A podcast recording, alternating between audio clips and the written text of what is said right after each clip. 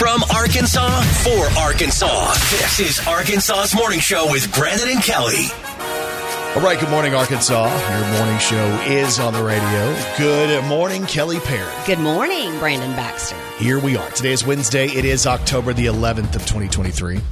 So today on the show, Doc Talk with Dr. Shane Mm-hmm. Speights. We're going to check in with him here in just a few minutes. Jamie Seaborn from Jonesboro Police D.A.R.E is going to Yeah. be here. He's been uh, given a couple of big awards recently. Yeah. He wants to come in and brag about himself. I think. Brandon, that is not what he's coming in for. Is that not what he's coming in for? No. Dr. Dana Watson from Families Inc. is going to talk bullying this morning. We have Speaking of, Captain Charles Smith from the Salvation Army getting us set for Angel Tree and the Silver Tree. Uh, Dr. Kevin Reed from Vet Care, Wet Nose Wednesday, and Coach Bryan Hodgson from A State Men's Basketball. He's going to be here right around 845 this morning talking about boots and ballers and exhibition games and the team and all that stuff. I'm ready. It's our first chat with him in studio, so we're excited about Yeah. that. He did give me a warning, though. Coach Hodson told me last night. He said, "If you mess this interview up, I am going to beat you up and make you forget about it, Is is he from another country? and you're going to be hurt, and I'm going to break your knuckles." Okay, for you not to have seen any movies, your accents are really off. Coach Hodgson later on this morning. That's what he warned me, so I'm going to be on my best behavior. I'm sorry, Coach. What? Uh, today's National Take Your Parents to Lunch Day, National Stop Bullying Day. That's not funny. I was bullied as a kid. It's really not funny. I hated Yeah. it. Uh, National Bring Your Teddy Bear to Work in School Day, and y'all, it's also National Curves Day. Let's celebrate. Oh no.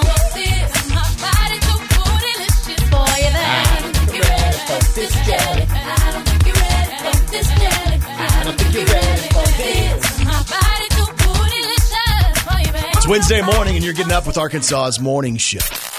Thanks for listening to Arkansas's Morning Show with Brandon and Kelly. Coffee Man, according to research, it is a great motivator. It is. It's one of the first things I do when I get up in the morning. I go start it. Yeah, walk me through your routine. Your alarm goes off, and what happens? goes off. My dogs start running all over me, and like they're excited. It's time to get up and go out. I go straight to the kitchen. They follow me, push my little coffee thing that's already ready, Yeah. and go outside. And then by the time I get back in, it's ready. Yeah, see, me too. So I, it's weird because I look forward to that first cup of coffee.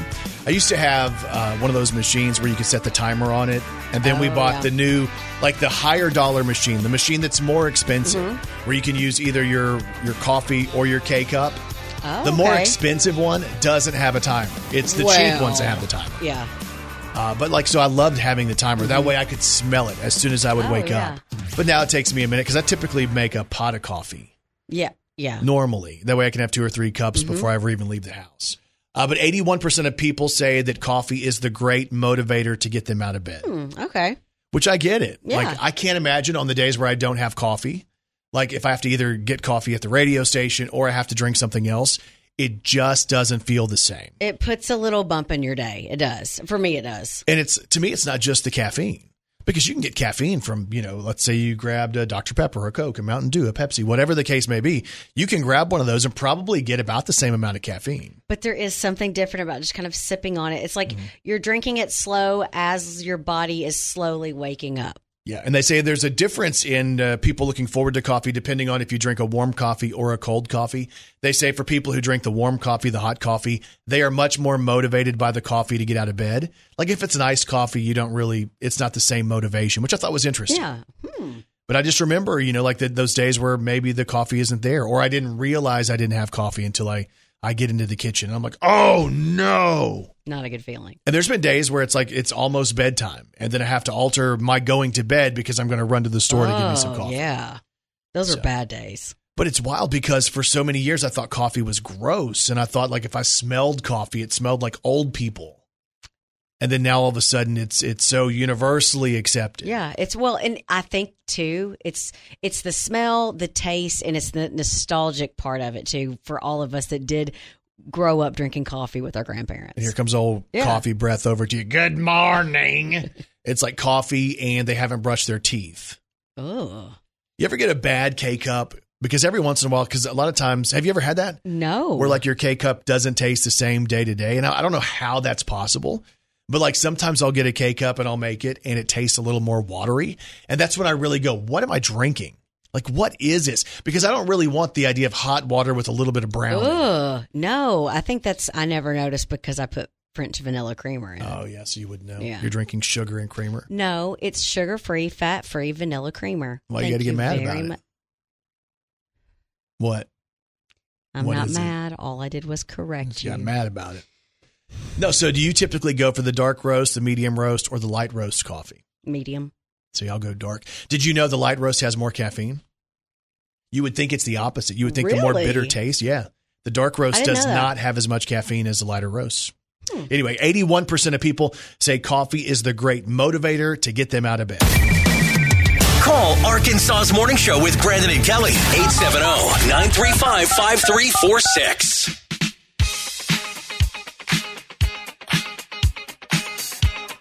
All right. Good morning, Arkansas. It's time to celebrate. It's time for an Arkansas's morning show. High five. High five. Hey, a big high five goes out today to Thomas Buckley. So, Thomas lives on the Jersey Shore. Mm-hmm. He's 22, he's a surfer and a lifeguard. So, his lifeguard skills came in very handy when he realized that a deer was in the water drowning. Oh my goodness. So s- somehow the deer gets out on a rock and ended up in the water. And obviously, deer can't swim in deep water. So Thomas, again, who does work as a lifeguard as well, realized he was going to have to get out there and save the deer. He jumps into the water, gets the deer back to the shore, and by the time the deer got to the shore, the deer just took oh off and my ran. goodness. But imagine that. How ironic is it that he's a surfer, a lifeguard, and he rescued a deer? Uh, it's very ironic. It's a pretty cool story. So here's to you, Thomas Buckley of the Jersey Shore. It's an Arkansas's morning show. High five. High five. And today's high five is powered by Right Fiber from Ritter Communications. It's the right speed at the right price right now. And you can check the availability in your area when you go to rightfiber.com. Every morning is better when it starts with Arkansas's Morning Show with Brandon and Kelly. All right, doing it big on a Wednesday morning. It is October the 11th, and y'all, as always, Kelly Perry. Well, she's got three words for you. Good morning, Arkansas. This is Country Music News on Arkansas's Morning Show with Brandon and Kelly. So we have country music news today on Luke Bryan.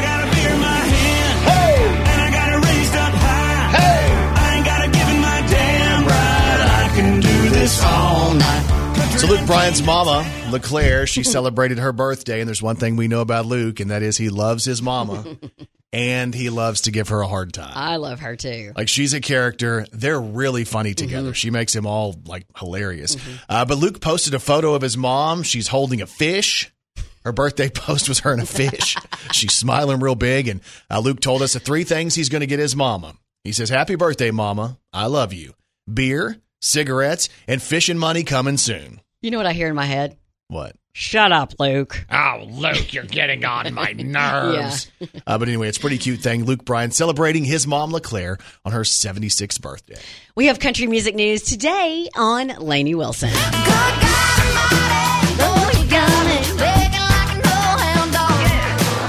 Lainey Wilson just hit another major milestone. She tied Luke Combs, tied with Luke Combs for having the most songs to top the chart of the U.S. country radio for 2023.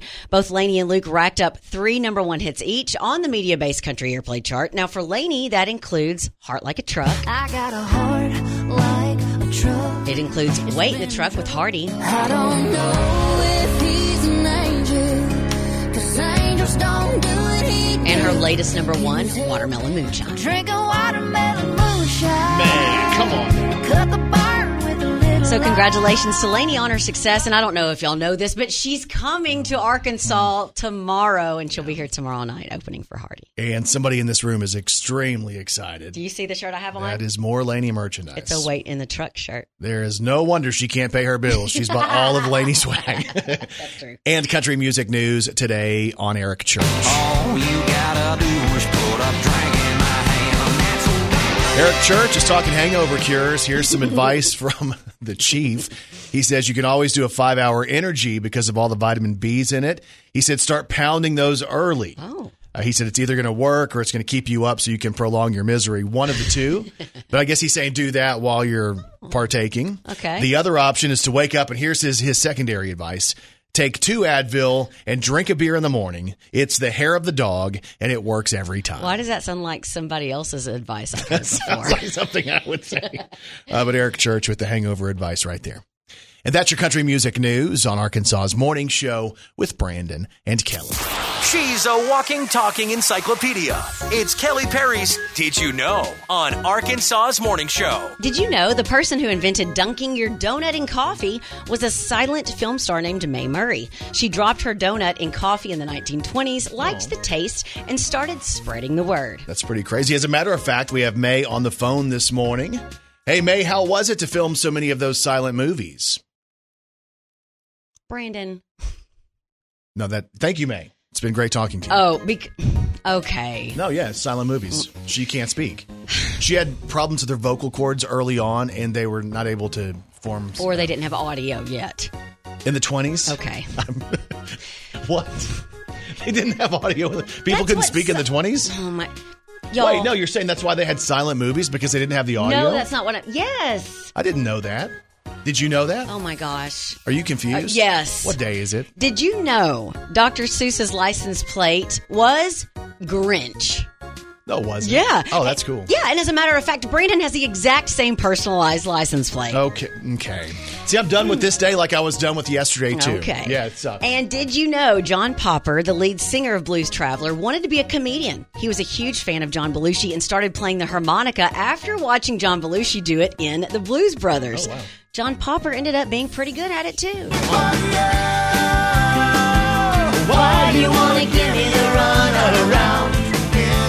Surefire way to speed things up when all it does is slow me down. And if you didn't know, now you know. Call Arkansas's Morning Show with Brandon and Kelly. 870 935 Thank 5346. you for being a friend. I appreciate everybody.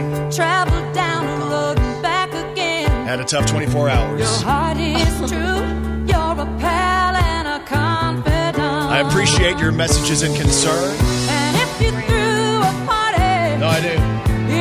invited everyone you knew, Y'all were there for me. you would see the biggest gift would be from me, and the card attached would say, Thank you for being my friend. Thank you for being my friend. I had a back issue, and uh, I was worried that it might be permanent. I was worried I might not ever be vertical again. Yeah, and for some of you that did see the video he did, uh, all you have to do is find the one where he has the sunglasses on. uh, find that, and a lot of you were laughing and giving him, you know, heck and all that kind of stuff. The thing is, yeah, he was being a little funny. The thing is, he was really the sounds that he makes. The, that was all morning from five o'clock in the morning uh, until he left. And y'all don't know this, but his wife and I were sending messages back and forth, and I was letting her know. I was like, "Get ready, he's on his way home." I just watched him get in the truck. Yeah. And she and then she sent me a video of you getting out of the truck, and she goes, "Here we go," and she goes, uh, "Lord, please help me. Yeah. This is my life." You know all that stuff. because y'all wanted to pretend like I wasn't really hurt, like I was being exaggerative, and and and I get it because like we were trying to make the most of it and try try to turn it into like something that you guys uh-huh. could enjoy, right? That's kind of if we're going to pull the curtain back, and we did that. I think a lot of people seem to to get a kick out of it. But what nobody knows is like literally, I really was in a ton of pain yesterday, and it didn't really go away until about probably I don't know one or two o'clock when I finally got my back in place. So so you're rolling your eyes at me and you're like, "Oh, you're being a little dramatic." And I, I get still it. am. Because a lot of women think their guys overly dramatic when they're sick or hurt or whatever, right? I don't think it's a fact. So when I got home, my wife kind of rolled her eyes because as I got out of the truck, I tried to put my right foot down first, and you can see it in the video. My foot comes out, and I try to touch the ground, and it comes right back up, right? because I couldn't put that foot down first, and then the other foot slowly comes down. So she's kind of giggling. She's recording me. She has a video of me thinking it's funny. Mm-hmm. And then when we got inside, she said, "It looks like your hips are out of whack." And so, so I take, I took off my shirt and I stood in the mirror. Hip dysplasia. Didn't that happen in like uh golden not golden retrievers? uh, St. Bernard's, that or um, German shepherds? yeah, all that stuff. So I had hip dysplasia, I think, and a little bit of sciatica. I'm so sorry I gave you words. And it's not sciatica. If you say sciatica one more time, I'm taking the mic away. I thought that's what you said it was called was No, sciatica. I have said sciatica from day one. sciatica. Do you have a hearing problem? No. It's spy with a P. That's Quit- right, sciatica. You're saying a P. There is no P in it. sciatica. Okay. So anyway, um, when I got into the mirror, like literally, and this is, and I, I wish you would have seen this, but she didn't take the picture. My back was literally like if my hips were straight, like one of my hips was higher, but the rest of my back kind of had like a a river running shape, like an S shape. And Leslie goes, "Oh my gosh, you're really hurt." And I'm like, I've sat around since what three o'clock in the morning telling everybody I was hurt, and everybody laughed and thought it was funny and thought I was being exaggerative. And then as soon as she saw it, she's like, "Oh my gosh, you need to go to the doctor immediately." Okay. Did you? No, I got a broom and I laid in the floor because I watched some videos on YouTube. Uh huh. So y'all, I sent him a message like for about we, we about interviews today, and I was like, "By the way, how are you?" He number one, you don't ever use emojis. I do emojis all the time and to you people I send like. an emoji with a with a smiley face, y'all. He was in double deep, like dying, Mm-hmm. whatever. And and then he sends this paragraph about what I needed to know, and then at the end, he's like, "I feel great." This is like I was healed. this is like four o'clock. It was and a I'm miracle. like, he was going to have to go to the ER, have to have back surgery. You had some type of pinched nerve. I was worried about paralysis. y'all. It, and and he's being funny now, but this you're smiling because he, it's dead serious. It's stupid. It really is stupid, and I get it because now it looks like I was faking it. But if It you could, does. if you could have seen, nobody will ever believe me Uh-uh. though. If you could have seen my back, you'd have been like, "Dang!" I promise, because it looked nasty. But it's fine now. Hmm. I feel great. All of a sudden, it went from an S to a to an I. Oh man, just like that. Boom! Right there, standing tall, tall and proud. Okay, not very tall, but still Okay. proud. I know this sounds crazy. Believe me, I know it. It's crazy. That sounds kind of crazy. You must be crazy. And people are crazy. A 65 year old man in New Hampshire named Michael was arrested for stalking a woman for four years. Michael never had a relationship with this woman. It started when he was a customer who would show up at her cafe and be super creepy. And at one point, he emailed her unsolicited, inappropriate photos, and she warned him to cool it. That's when he started stalking and threatening her from the ground and from the air. Now, this oh. guy would fly a small plane over her house and throw tomatoes on her roof from above. he would do these flybys two to three times a week, and she said he would fly so close that the doors and the windows would rattle. Oh. This woman made repeated complaints, but she couldn't get the authorities to take her seriously, even when her neighbors confirmed her claims about the low flying plane.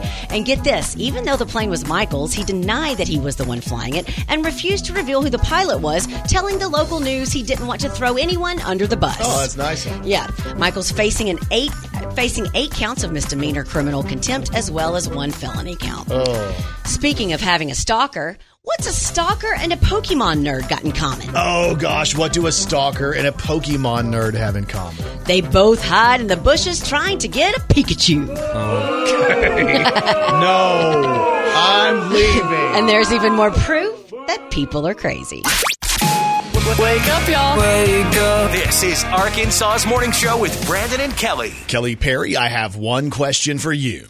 Are you ready to celebrate some local people? Let's do it. Let's do the birthdays. Happy birthday to you. Oh, yeah. Happy birthday to you. Ah. Happy birthday, happy birthday. Wait. Happy birthday to Need you. it. Well, well, well. Time for birthdays for today. It's Wednesday, October the 11th of 2023. Local birthdays, local celebrities. Here we go. Happy birthday goes out to Annie Hoskins, who's a 12th grader at Oak Grove Middle School, celebrating today. Happy birthday. Your family says they hope you all slay your birthday today. All right. So happy birthday to Annie, who turns 12 today. Also celebrating Stephanie Moore of Jonesboro, celebrating a birthday Happy today. birthday. Always been real sweet to us and a friend of the show, so happy birthday to Stephanie. Uh, Crystal Moore of Jonesboro celebrates as well. Rachel Grant of Paragould is celebrating. Lisa Welch in Fayetteville. We have Wes Sharp of Evening Shade celebrating today, and Sarah Tidwell of Harrisburg has a birthday as well. And if you have a birthday today, we say this. We say happy birthday, Birthday. to all y'all, and you celebrate with these celebrities. Oh, wow. If you celebrate today, you have a birthday today with Cardi B. She's Oh. 31 today. Oh, you know. I know. don't dance now. I make money move. Say I don't gotta dance. I make money move. If Little I Cardi B on her birthday for you today. I'm the district in the chain. I like it like that. Certified, you know I'm down. Cardi B, happy birthday. Then it's up, then it's up, then it's stuck. If it's up, then it's up, then it's So. Cardi B is 31 today. Happy birthday to Michelle Trachtenberg. She's 38. That's Dawn on Buffy the Vampire Slayer. And Georgia Sparks on Gossip Girl. Yeah. Happy birthday to Jane Kras- Krasowski.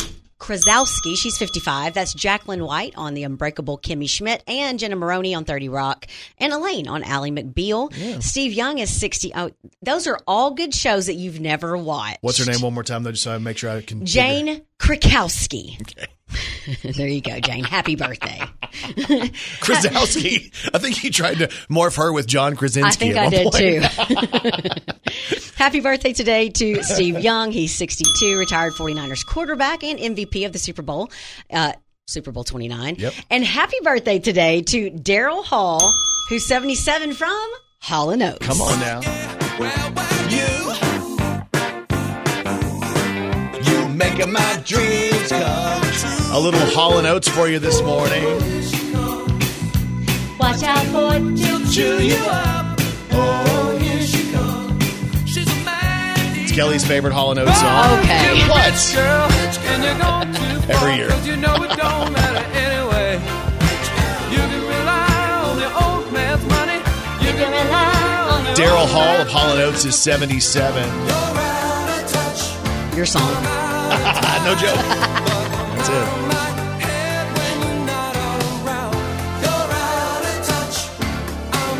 This makes me think of music my mom used to Oh, yeah. love, man.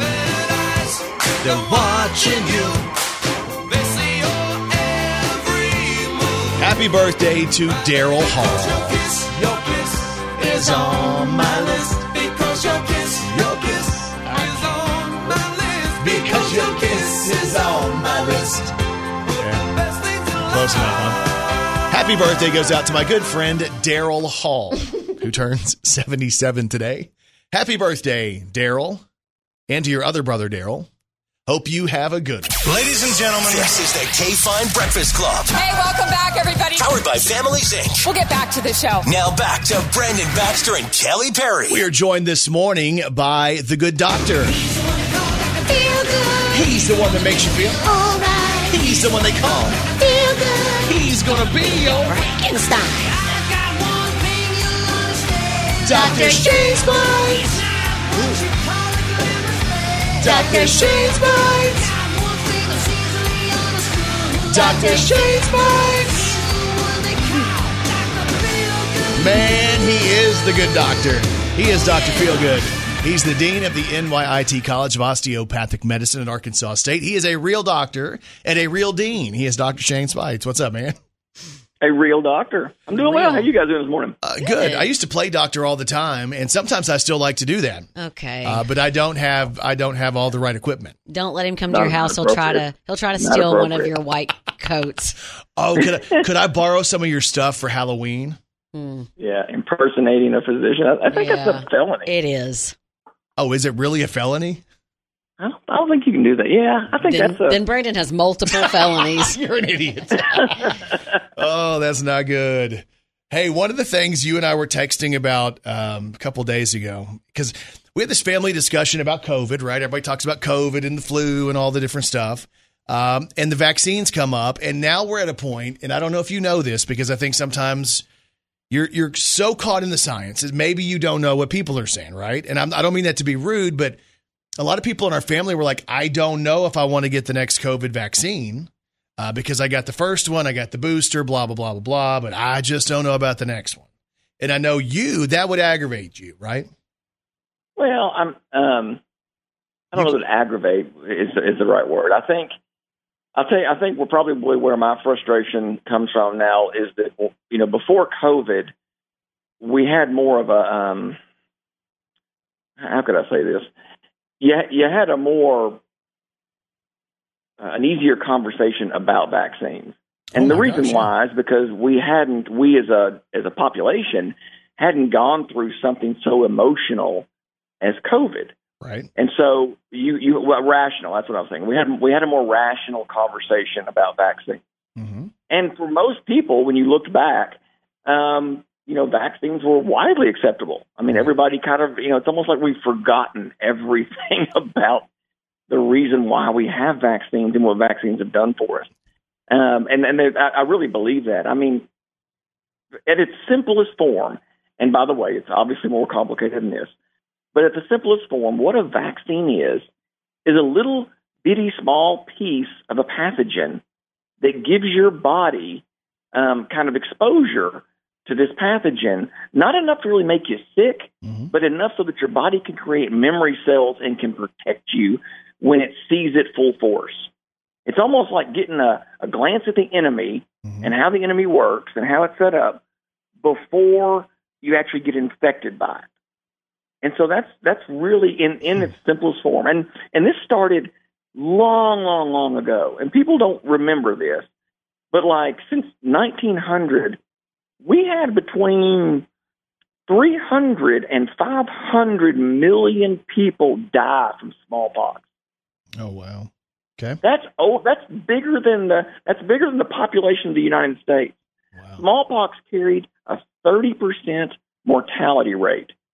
Three in 10 that got smallpox would die. Right. Okay. Okay? Yeah. Vaccines change that. Vaccines completely turn that around. They did the same thing for polio. When you think about all the people that died or were disfigured from polio, I mean, it just basically obliterated it. I mean, we've got the same thing cervical cancer, Mhm. um, meningitis, shingles, pneumonia. These are all vaccines. Um, and, and we do everything we can to make sure they're safe and effective. And it's like all of that was forgotten. It was so disappointing to see the number of childhood vaccinations drop hmm um, after COVID.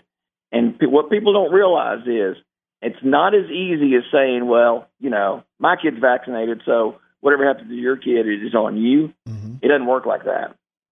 There's a mean? vaccination rate threshold that the population needs to be vaccinated at, or, or you'll have all these widespread breakthrough um, outbreaks.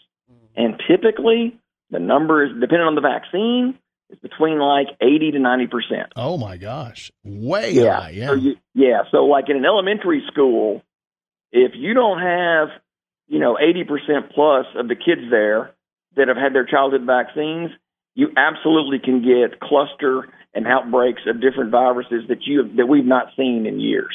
so you're not Um, just talking about every Once in a COVID. while, you'll see that. You'll see the measles, mumps outbreak, like, hey, California had this outbreak, or Florida or Texas, they've got this cluster of measles or whatever it is, and that's what happens.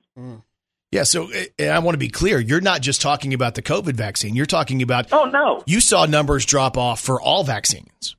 Yes, yeah, it was. It was uh, especially here in Arkansas. Huh. We saw a significant drop Okay. uh, in just all vaccines, vaccines that people used to take and their kids would take, and um, it's just it's very disheartening. It's very disheartening. Disheartening.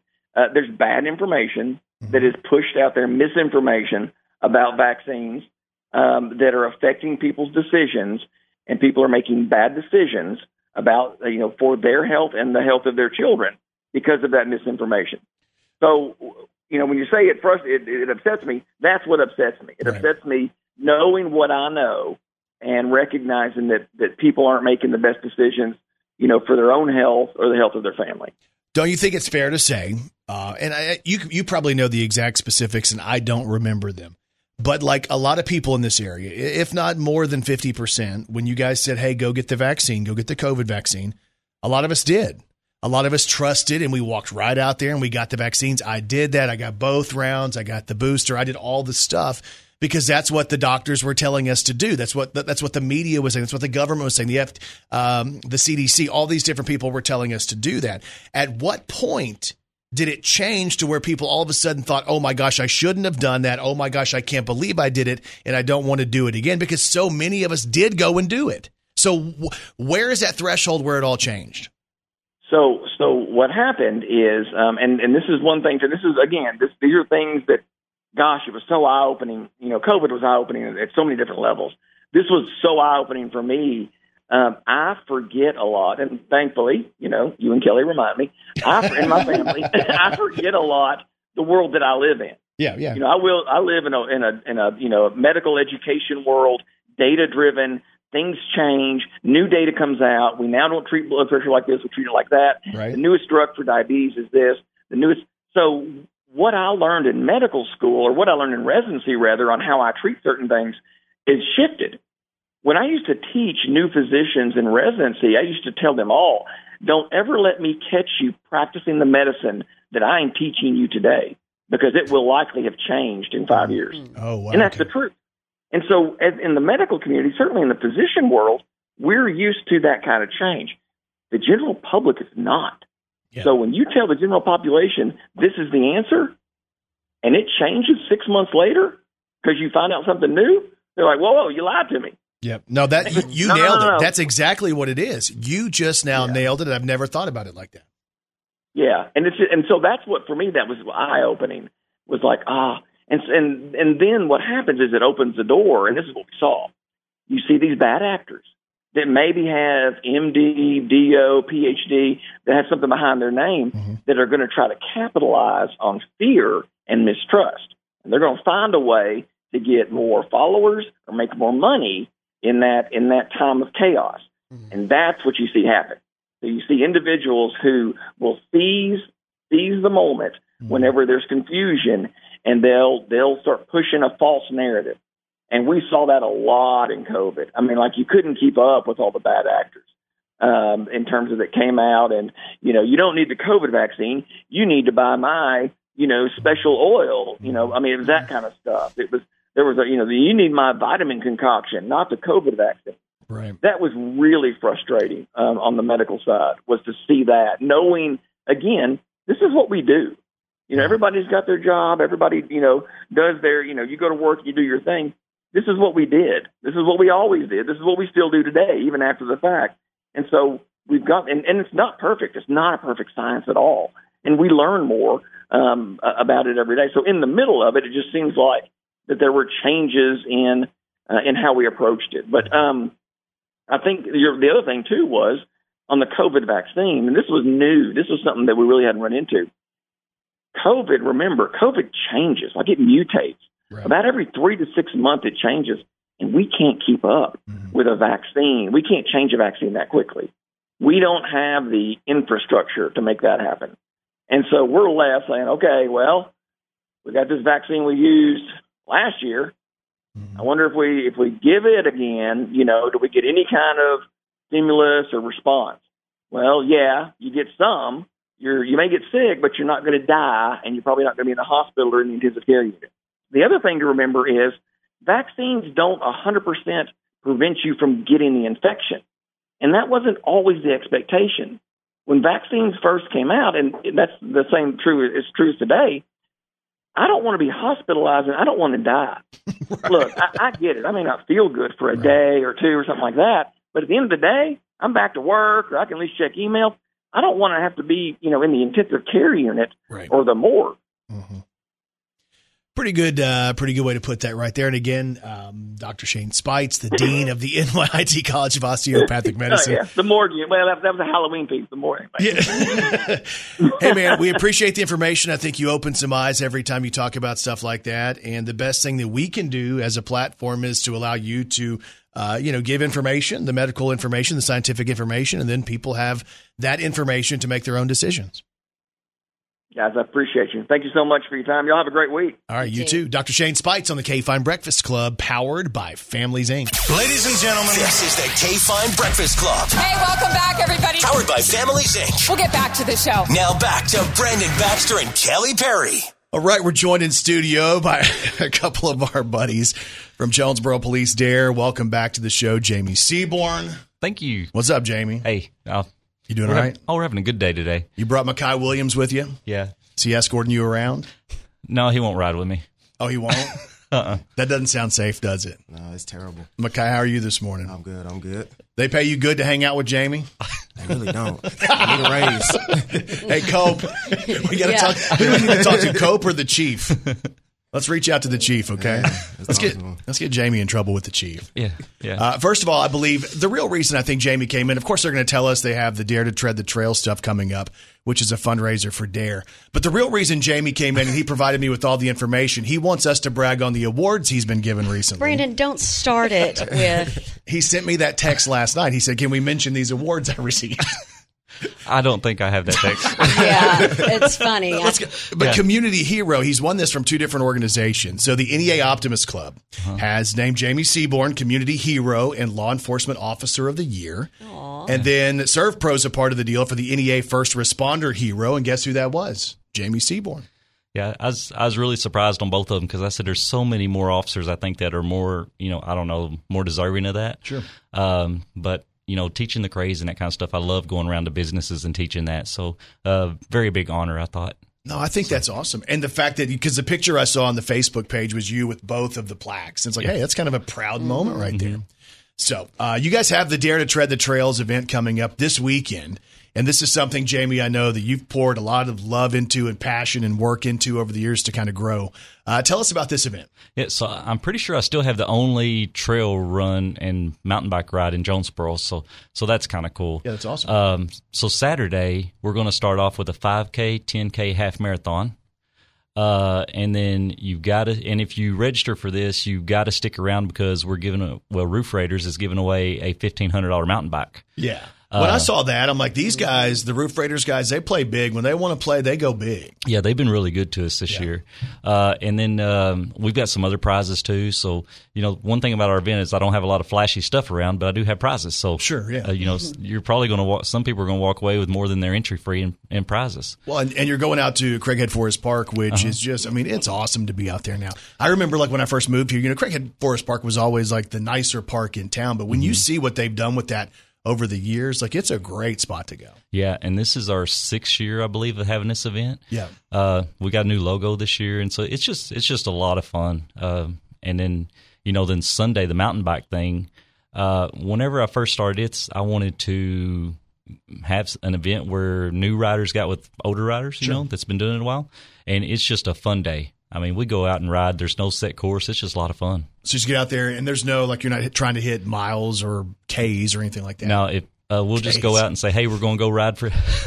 yeah. What do you, Uh, would you say miles yeah, or we just said distance? miles, miles. You're not doing Yeah. it for distance. Okay. Uh, no, we'll just uh, because there's some some guys like to do the jumps, and uh, a friend of mine, Andrew Long, he's gonna he does all of that stuff, and he he'll take the guys that want to go ride fast, and if they just want to keep on hitting that, I'll set up one poker spot, and they can just keep drawing in the same spot. Uh, so that way they get to have fun, and then if you want to be with the slow group, me, sure. Or me. then you uh, you can go ride with me, and we'll stop, take pictures, and have a good time, uh, and ride for a couple hours, go back and win some prizes, and eat. So if people want to get signed up for either the run walk, which is happening on Saturday, or the mountain back the the mountain back trail stuff on Sunday, uh, where can they go get signed up? Uh, race roster now it's going to close Thursday night, but you will be able to sign up day of. All right, so Mekhi, I want you to tell me about D.A.R.E because Yeah, you know, I, Mekhi. I remember like go, you know, being in D.A.R.E when I was young, right? And it was a big deal when we were in school, when Kelly and I were in school. But it's it's so different now. What is it about D.A.R.E that kind of draws you into the program and wanting to give back to these kids? Just being able to teach them, you know, just being able to teach them, you know, how to, you know, get yourself on a good path so that mm-hmm. way, you know, you don't have to grow up and just, you know, get in trouble and everything. These kids have us for 10 weeks, and for these 10 weeks, we teach them everything from just how to say no to drugs, how to communicate with others, bullying, um, and just et cetera, et cetera. Well, I think that's a big deal because you know when we were in school, it was really about drugs and alcohol.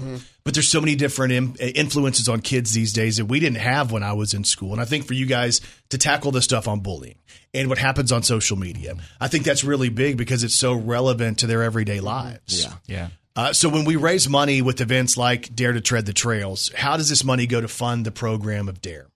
So it all goes back because we we buy our shirts uh, and the books, and you know by the time you add up the shirts, books, and some people don't realize we spend close to four thousand dollars just on pencils.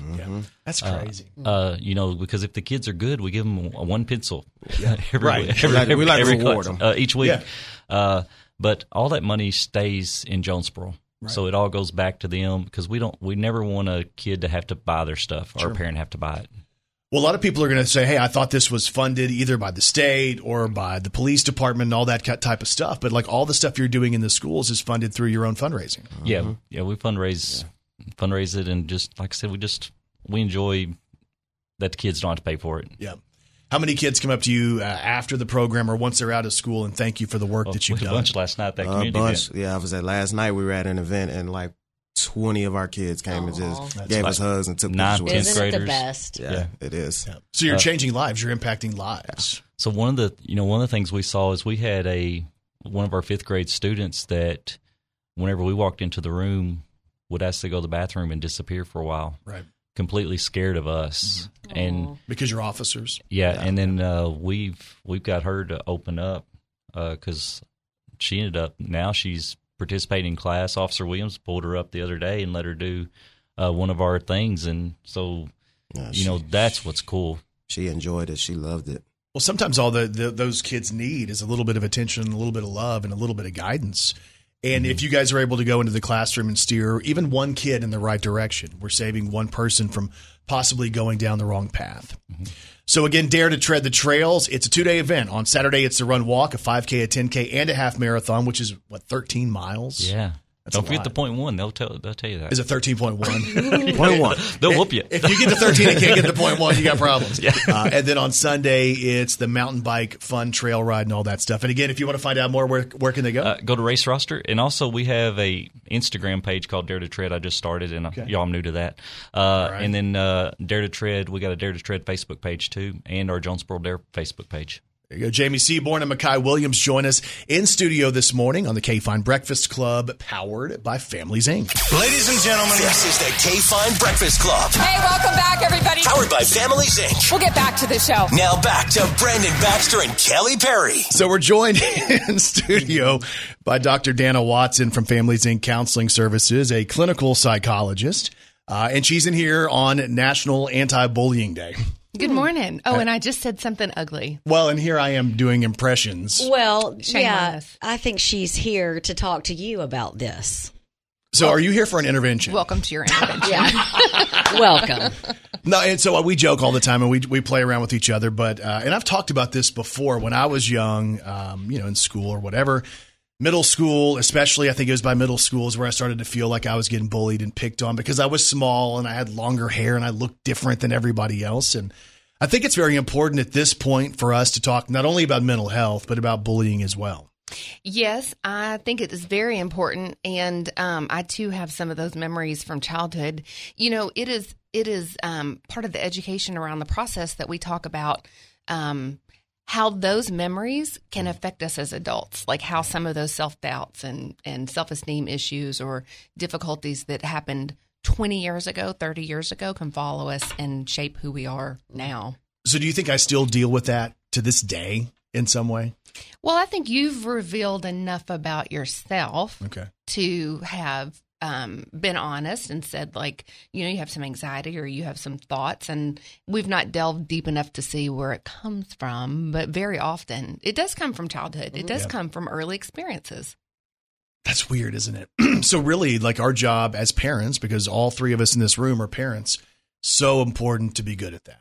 Oh, And to be there for our kids. Yep, yep, yep. We've got a lot of responsibility as parents and educators and just members of a community in general. But that's heavy when you think about it. It is Like, very heavy. If I think a lot of my life has been predetermined, or at least how I react to things based on what happened to me when I was young, and most of that in school, I would think. But you know, m- like my father passed away when I was young too, so I was raised in a house with without, uh, you know, the male role model. mm-hmm. so I think all that stuff kind of rolls us into who we are.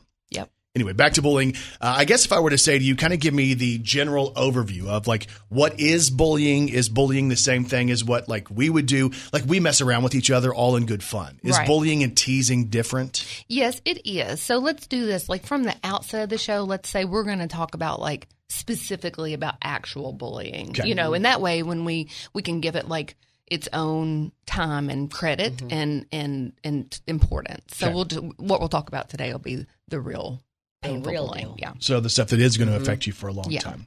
Uh, let's talk about that though, and, and what that looks like. What would you say bullying is? What does that look like in you know for people as they're going through bullying?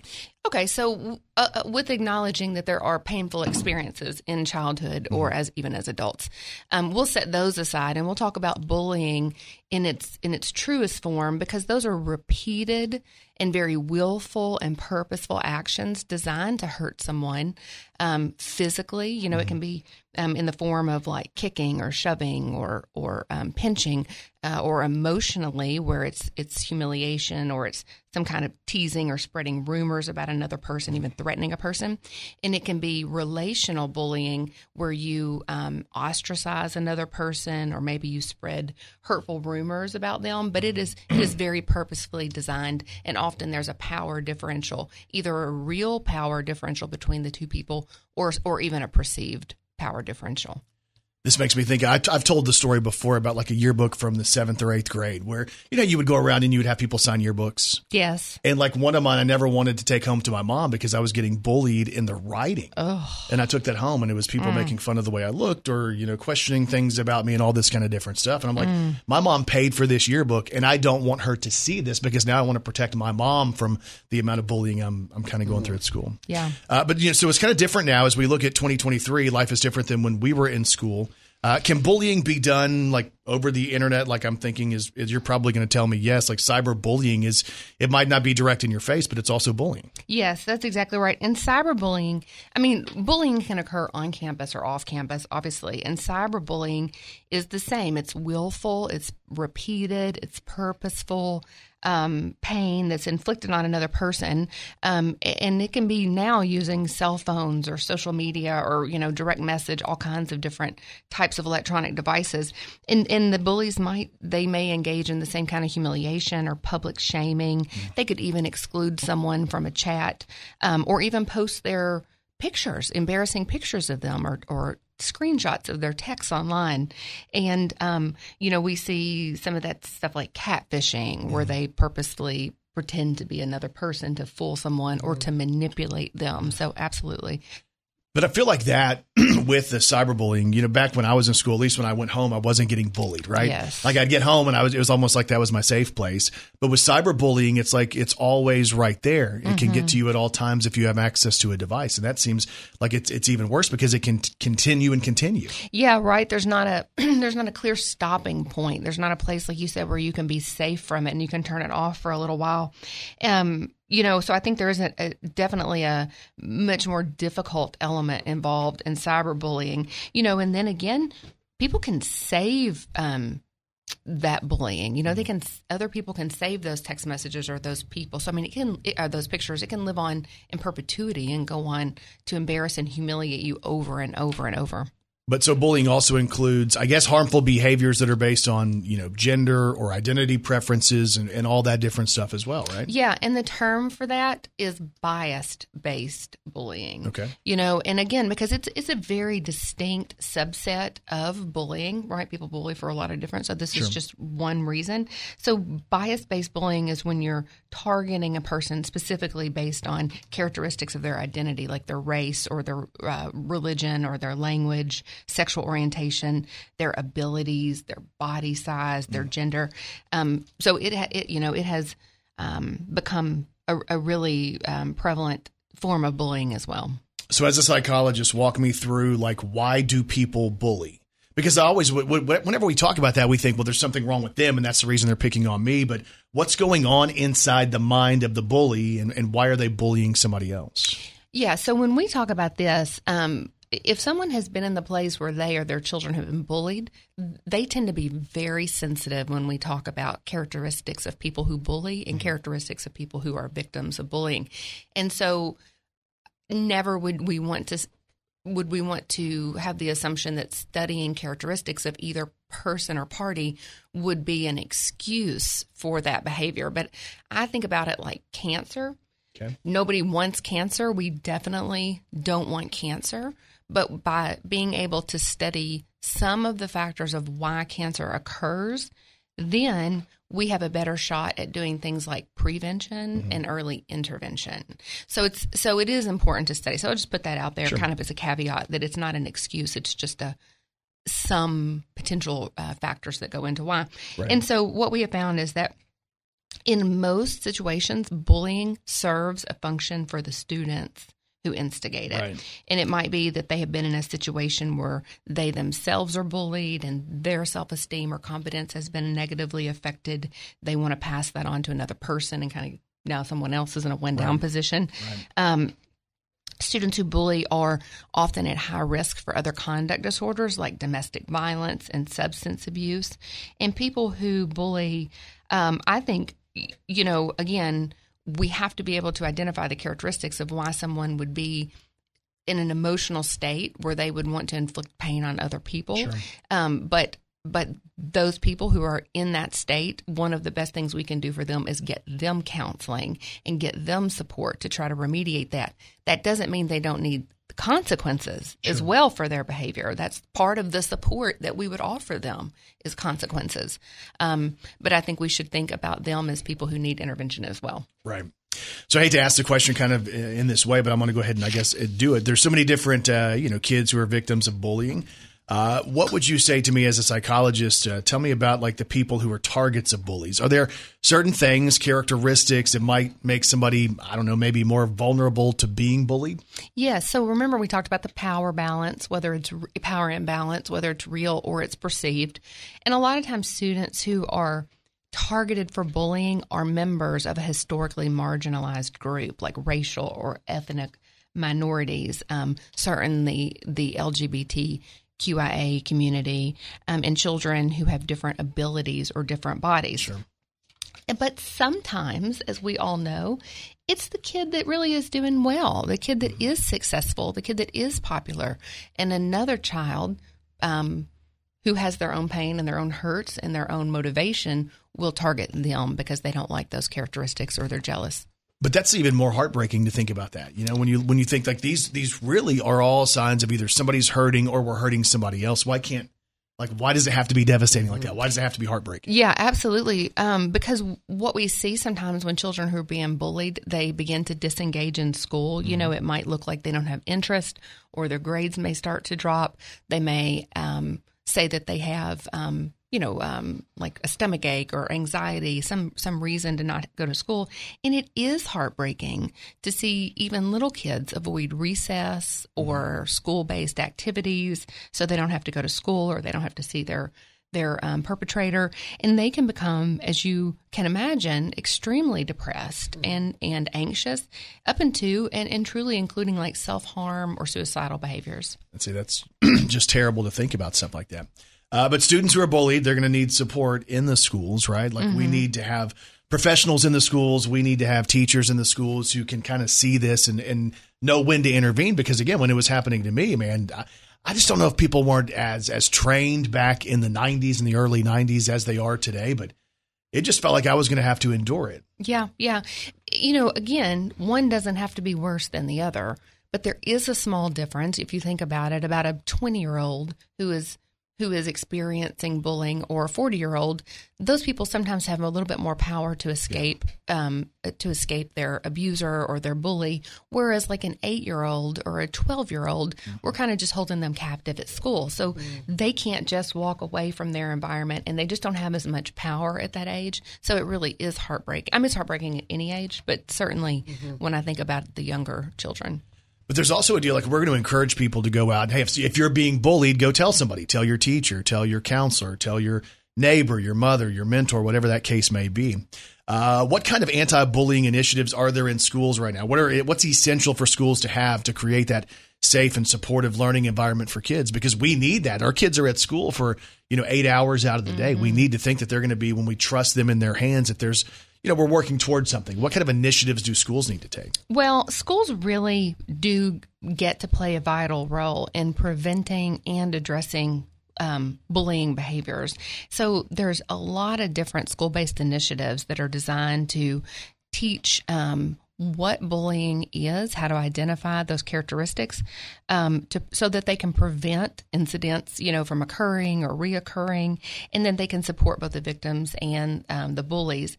And um, really, we have to have these initiatives in our school. We have to take time to incorporate them so that we can create safe. Um, and inclusive environments for all our schools. Right. And another thing I think is that we have to educate the bystanders.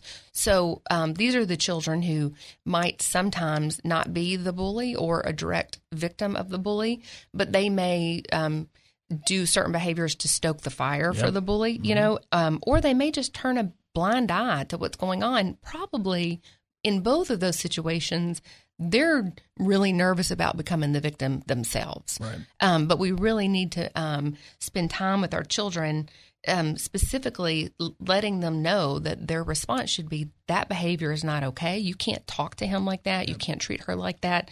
Um, or at the minimum, just be a person who will go and inform the teachers about what's going on. So I know a lot of schools do work on this. I don't want to make it sound like we don't think schools are working on it. We even Oh, talked to D.A.R.E a few minutes ago, like the D.A.R.E Mhm. officers talk about bullying. Uh, what are some of the the most common strategies and maybe initiatives that the schools should be using to address bullying? Well, okay. So first, like we said, just education, um, so that we can have awareness of what bullying is. So that a lot of times the schools will do that, and, and it is true. The schools here um, have in- incorporated um, different type of anti-bullying initiatives. To my knowledge, every one in this in these districts have um, excellent programs, and so. Um, they can do it through assemblies and workshops and discussions in the classroom so that teachers and, and parents and students all are educated on the forms of bullying and the impact. And they really need to have very clear um, anti bullying policies. And um, so that everyone knows what to understand. If this behavior happens, this is the consequence that you can expect. Right. Um, and then also reporting procedures. A lot of them have prevention programs like we talked about like that they educate the teacher so that they can see if a child's um, behavior or mood changes maybe the teacher will be Right. um, able to pick up on that and have like an effective intervention um, as early as possible and they do online safety classes about cyberbullying and how to report that and really you know i, I mentioned earlier just a, a um, an easy and an available reporting system that someone can report these behaviors anonymously if they need to, and designated people in the schools um, who are very specifically trained in what bullying is and then how to intervene and how to move forward if they do get those reports. Again, Dr. Dana Watson from Families Inc. is in studio this morning talking about bullying uh, and talking about the schools. Obviously, schools uh, are making counseling services available. I think most schools do that. Am I right? Like most of them Yes, have it. Yes, yes. Like to, like I said, to my knowledge, um, all the schools in our areas um, uh, proudly um, have adopted different types of. Um, of, of anti-bullying initiatives, um, and this just but when they but when, when they partner with the counseling services or or when they have like a, a plan for referral for a child who's either being victimized or who has exhibited these types of behaviors, then what we're hoping for is that um, therapy or counseling will offer the support needed, the coping skills needed to kind of mitigate the effects um, of being bullied on our children, so that so that we can we can stop the behavior, but then we can also help them cope with that, and and, and we can support them if they need it. This is going to sound like a weird thing for somebody that was bullied to say, but how do we how do we help the bullies become better people? Because there's going to come a point in their life where more than likely they regret how they treated people. Yeah. How yeah. can we work on that early? Yeah, for sure. Well, I think it's important that, of course, it all starts at home, right? I mean, like it all starts at Sure. home. But also, the school, like I said, has this opportunity to educate children about um, kindness. A lot of them will have a code of conduct that really emphasizes kindness and respect and empathy for each other um, and for the way um, it makes other people feel when they're in that position. And so there are very specific um, techniques and programs that can be used to educate bullies. Um, and then also not only understanding the pain that they're inflicting, but other ways to manage their own pain or to resolve the issues that are going on with them that allow them or create the opportunity for them to um, pass that pain on to others. Talk about, uh, I guess, real world examples of schools that are successfully implementing these anti bullying strategies. What what type of things can we point to to saying, hey, they're doing it right?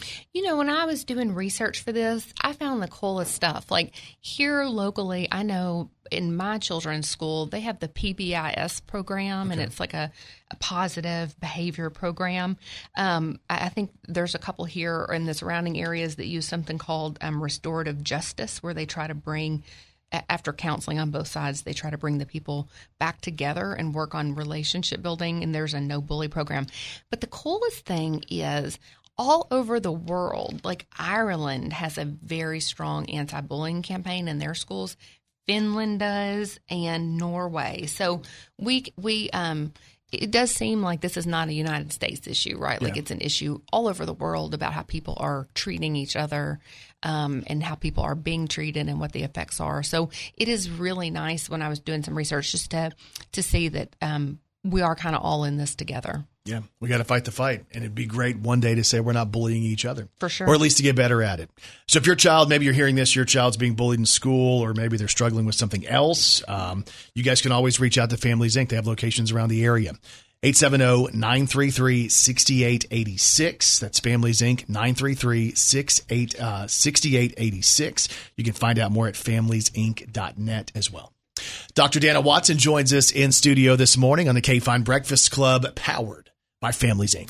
Ladies and gentlemen, this is the KFIN Breakfast Club. Hey, welcome back, everybody. Powered by Families Inc. We'll get back to the show. Now back to Brandon Baxter and Kelly Perry. We always open the door for somebody who is bringing gifts. And this morning we saw Captain Charles Smith outside the door bearing gifts, and we thought we should let him in. Yes. Welcome back to the show, man. Well, thank you for having me. I really do appreciate it this morning. So, the Salvation Army, you've been uh, in Northeast Arkansas with the Salvation Army for, I guess, a few years now, right? Yeah, we're going into our third year this year. So, you get, no, literally, you got here right at the pandemic. Yeah, yeah. How wild was that? That was pretty wild. I mean, there was some kind of social distancing going on, but still, we were able to, you know, do what we need to do to help people in our community. And that's the key. That's the mission of the Salvation Army. Yeah, yeah, and to do it without discrimination. And so, yeah, that's what we do, and we've done that. I mean, the Salvation Army's done that for over a hundred, over 180 years, and so it's been it's been a minute. So. Walk me through that because let's say there's somebody who's listening who's heard Salvation Army, or maybe we watch the Cowboys game and we see you know the red kettle and all the all the different stuff that we see, right? Right. Uh, tell us what Salvation Army is and kind of the mission of the Salvation Army. Wow. Do we got time for that? it's a big mission, right? Yeah, but you guys re- want to accomplish a lot. It really is. Um, I mean, we're in several countries. Uh, it started in 1865 in London, England, with, with William and Catherine Booth. And they saw those that were in Victorian England that were destitute in poverty, children that were without parents, and they just stepped up and did something that people didn't do in that day and time and they they went out and helped people and it was it's interesting it came here to jonesboro arkansas in march of 1901 Oh wow! and, and and the guy that started it actually came out of Illinois, which is strange. But uh, he came down and just began working with the people, and um, since that time has pr- pr- progressed to what we're at where we're at today. So So it's been around here for over 100 years in Northeast Arkansas. Yeah. Yes, so there sir. was a need then in 1901, and we look at it in 2023 and we say the need is still there. And, and in some cases, I would assume the need might even be greater. It it kind of is. I know this last year. Let me just throw out some numbers for you. Okay. Uh, last year we were able to provide almost uh, four thousand emergency food boxes. We had over seven thousand nights of shelter in our homeless shelter. We provided over twenty five thousand meals through our community uh, diner, the Red Shield Diner. And last year, uh, you know, Jonesboro stepped up and was able to help us to give out almost five thousand gifts during Christmas. Oh my! And so, you know, that when you're thinking of numbers, I mean, you're, you're thinking, and every night we serve a meal every night, even during the holidays. And so people are like, really? You do that? And I said, we can't do it alone. I mean, that's where the community really does come in and help us. We have, well, I'll tell you this. I'm going to do a shout out really quick through uh, Grace Church, uh, Pastor Nevin Nagy. Their church actually provides a meal every Thursday night faithfully for the last 12 years. Wow. So that's that's pretty impressive. So it's just uh you know, it, it chokes me up when, when I think about when people really care about our community and step up and try to help. It's just, uh, it's pretty amazing. I think a lot of people, and I, I think we do this not intentionally, but I think a lot of us get busy in our own lives, right? And we're doing our things and we have work to get to and we have kids or grandkids and we have bills to pay and all that. And sometimes we forget that there are people out there who are going through extreme struggles. Like I, I worry about, oh, you know, I'm not going to be able to do what I want to do, or I, I can't, I, I'm not getting what, exactly what I want. There are some people whose struggle is they don't have food. Right. They cannot eat. Right. Right. Uh, and I think sometimes we as people, we forget that. We, we forget, you know, hey, our house might not be the big mansion over here, you know, around the corner. Right. But there are some people that don't have a home. Right. They have no place to go. Right. And that's where the Salvation Army is going to be there to help. Right. And we just step in and try to do what we can. And, uh, you know, again, we, we serve eight counties uh, Craighead, Clay, Greene, uh, Lawrence Jackson, uh, Mississippi Poinsett, and Randolph. Yeah. So, I mean, that's a big area to cover. And it's just uh, me and my wife, Captain Terry, and uh, we only have two staff right now. So we're, we're, str- I mean, No, you're str- you can say you're struggling. we're it's struggling, hard. and so uh, we're trying to uh, hire a couple of extra people just to help us to do, you know, do what we got to do. So it's just, uh, man, we, we we go into the office about seven or eight in the morning. We don't leave till eight or nine at night, and that's every day. So it's like, and when do you t- take a vacation? Uh, never.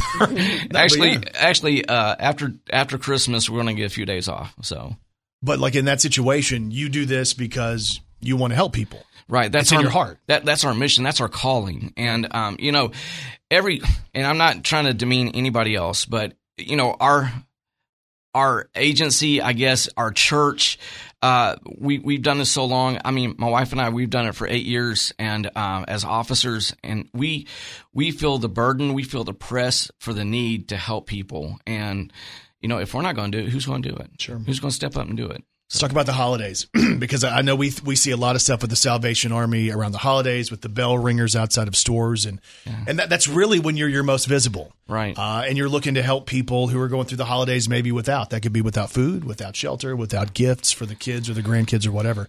What is the holiday season going to look like, and how can we as a community help the Salvation Army? Well, I know this year, uh, of course, we're always doing uh, the bell ringing, and uh, that's where people can step up and really help out. But you can actually sign up online. You don't have to contact me personally.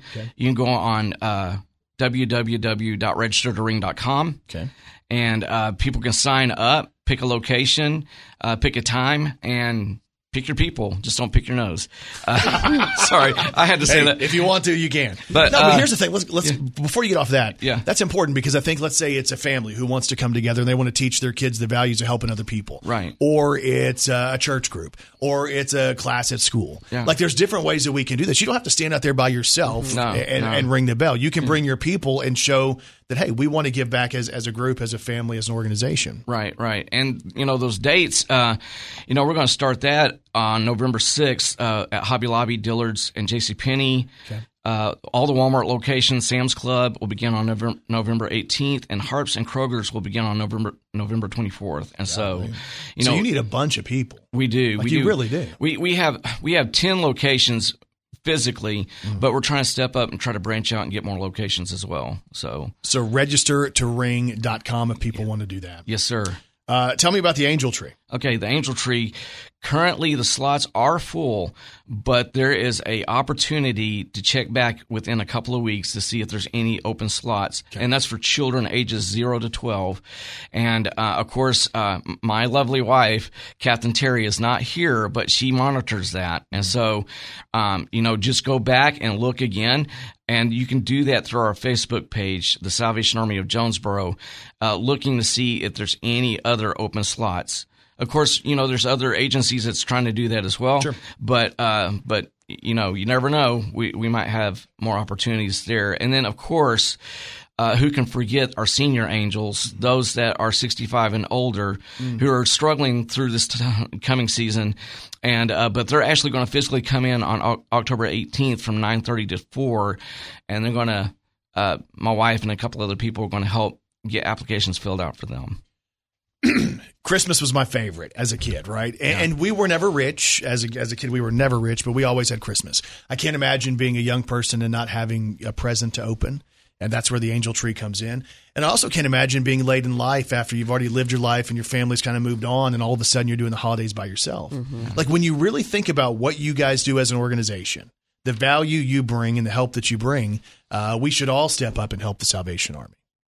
Should I mean, and, Yeah, and, and, and you're here, and that's why that's why you campaign and go around and talk to everybody and and get the word out. If people want to find out more about the Salvation Army in Jonesboro, the, the Salvation Army that serves Northeast Arkansas, how can they find out more? Okay, they can actually call the office at 870-932-3785, or they can um, email us. Uh, I can throw that out there later. Um, or they can go to our Facebook page. And everything we do is pretty much on our Facebook page. Um, we my wife and I, again, we're the ones that post it. So if something doesn't get posted quickly, we, we're like, oh no, we forgot to do that. But we, we, we do that. We try to always be, uh, you know, uh, I can't think of the word right now, but try to be proactive. Yeah, that's right. the word, and try to get it on there as soon as possible. That way, people can see what we're doing. So, Charles, I need to ask you one last question. yeah. Who really wears the pants in the family? Is it you or Terry? don't get him I in need to know this. I need to know this. Actually, uh, my my wife and I share the pants. Okay. You got one pair of pants, Right. Because you'll give the other pair to somebody else. Exactly. Captain Charles Smith joins us this morning from the Salvation Army. It's great to see you again, man. Great seeing you. It's a KFIN Breakfast Club, powered by Families Inc. Ladies and gentlemen, this is the KFIN Breakfast Club, Hey, welcome back, everybody. powered by Families Inc. We'll get back to the show. Now back to Brandon Baxter and Kelly Perry. So we are joined this morning by the man you need. He is Dr. Kevin Reed. He is man's best friend. He is our best friend, and he is the veterinarian of choice of Arkansas's morning show with Brandon and Kelly. It's Dr. Kevin Reed from Vet Care on Parker Road in Jonesboro. Uh, he's our next door neighbor. Dr. Reed back with Wet Nose Wednesday. What's happening, man?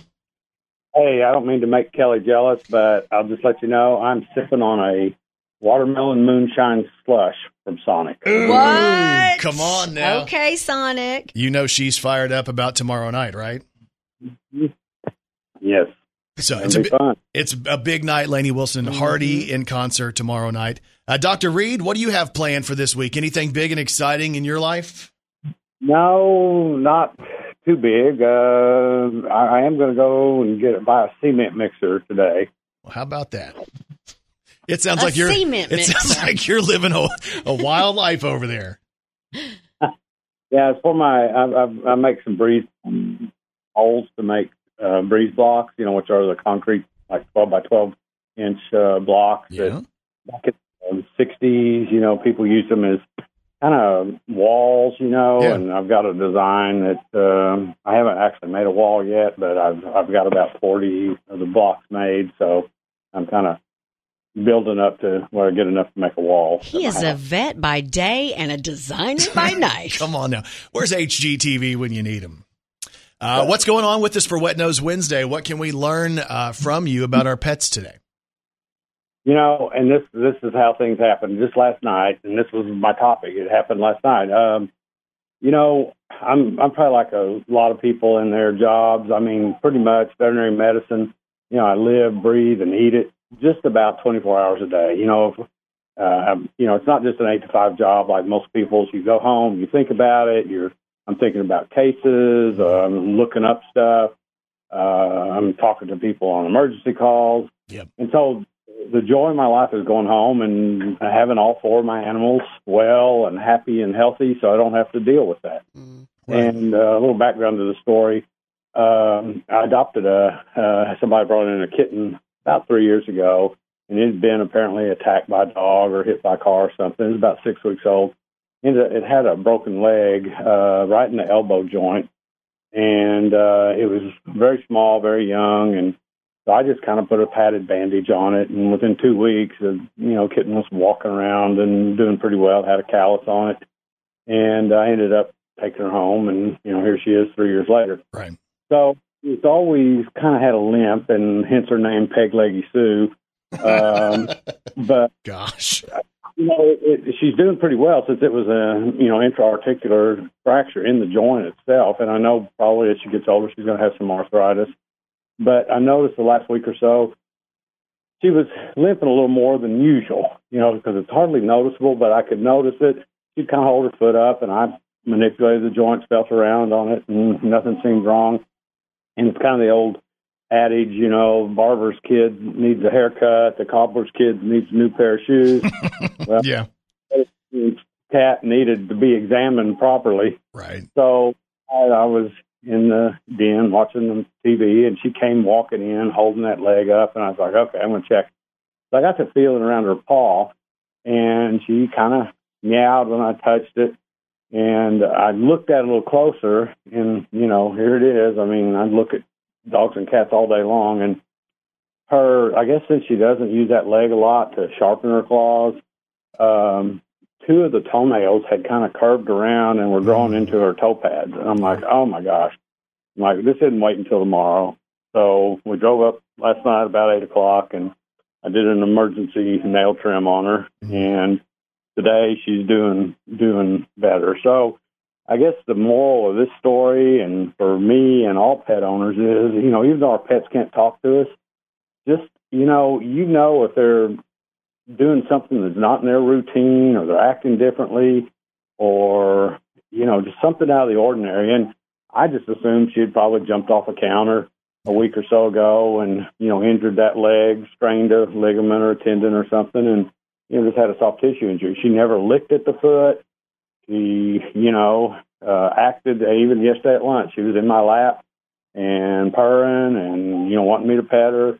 And, um, you know, fortunately I did, you know, do a attempt to examine her in, in the floor of my den last night. And when I got her up here on the table with a good lighting and, you know, I could see what was going on. So, um, I think it's just important to, you know, use the cues from your pet as far as you know they're cr- pretty much creatures of habit and if there's something abnormal there's probably something going on and it needs to be checked out and it's better to do it sooner than later because you know it's a lot easier to catch things on the front end and maybe prevent some potential complications than to wait until you know they're really uh sick with it or not eating or not drinking and um, you know it's just always better to prevent rather than try to try to treat if you can get in on it on the on the ground floor. Well, just makes me think of that saying. Uh, it's worth uh, an ounce of prevention is worth uh, what is it? The ounce of prevention is better than a pound of cure. Is that what it is? Yes, I think it's an ounce of prevention or a gram of prevention is better than a kilogram of cure. So okay, something like that. That's what I get for trying to sound smart. That's what I get.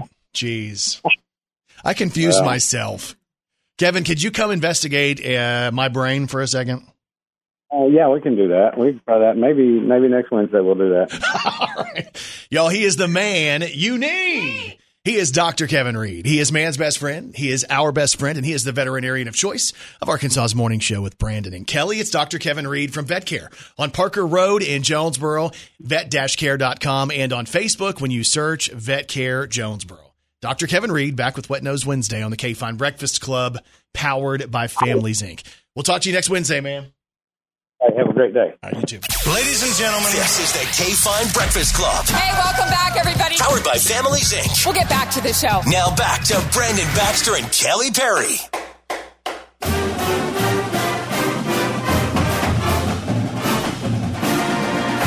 So we're pumped to have a very special guest in studio with us for the first time in studio.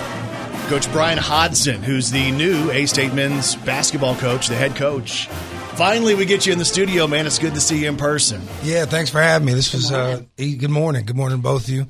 Easy trip for me. I, I live about five minutes around the corner, so uh, this worked out well. Thanks for having me. We talked about that, I guess, at a football game. I'm like, hey, we want to have you on the show, and um, he, and and coach who's new to town said, uh, which you know, where's the radio station? I said, right on Parker Road. He's like, I live right behind you. I pass you every single day.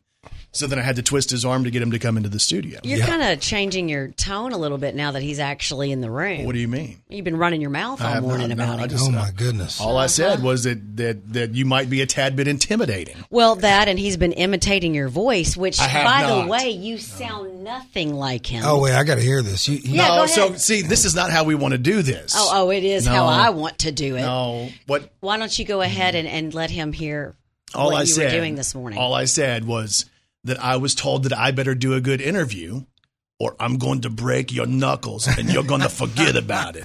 yeah, he acts like you're from another country for some reason. you. Yeah, yeah, yeah, yeah. I don't know what it is, but um, well, it's it's funny story about that. So we get hired at Alabama, Yeah. and uh, you know Nate Oates gets the head coaching job at Alabama, and we're leaving Buffalo to go down there. They send a uh, a a jet to pick us up, and um, our first function, which they didn't tell me about, uh, was a uh, at the athletic director's house, and it was a bunch of the big donors. Oh, yeah. Um, and so I'm thinking I'm going to get off this plane, go to a hotel, be able to get a shower, wake up, and start everything in the morning. So I'm wearing like a Nike tracksuit. Right. Um, and they're like, well, no, actually, by the way, we're going to go to the athletic director's Oh. house and you're going to meet all the donors.